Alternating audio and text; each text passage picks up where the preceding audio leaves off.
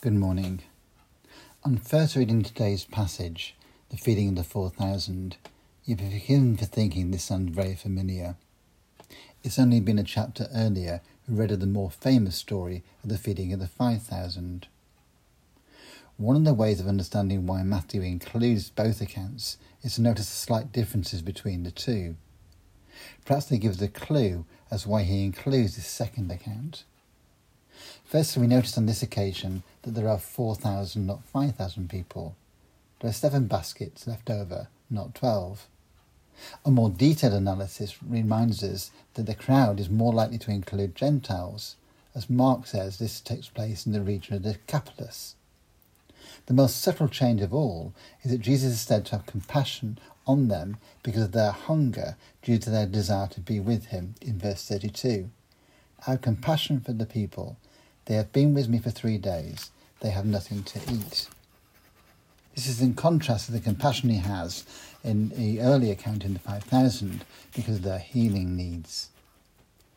All of these differences point to an enlarging of God's kingdom. More and more people are brought into who is the people of God. It's no longer just Israel. Jesus is king over all, and he can show compassion to all.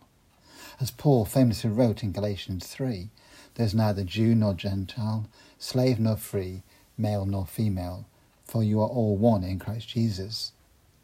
God's kingdom expands to all people.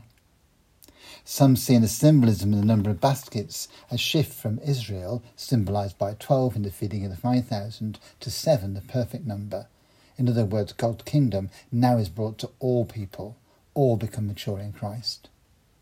The extension of God's kingdom is also of every aspect of life, not just sickness and healing and demon possession, but also hunger and desire and devotion to be with Him. Advent then is a time to enlarge our vision, to think beyond what we normally think. No people are beyond God's reach, and that includes us. His offer of love, forgiveness, and mercy is extended to all people. None of you are beyond His love. Similarly, no area of our lives is off limits. Everything is changed by the coming of God's kingdom. Advent reminds us that God's kingdom extends over all people and over all areas of life. It reaches every aspect of our lives. I pray that you may be sustained by that this day. Amen.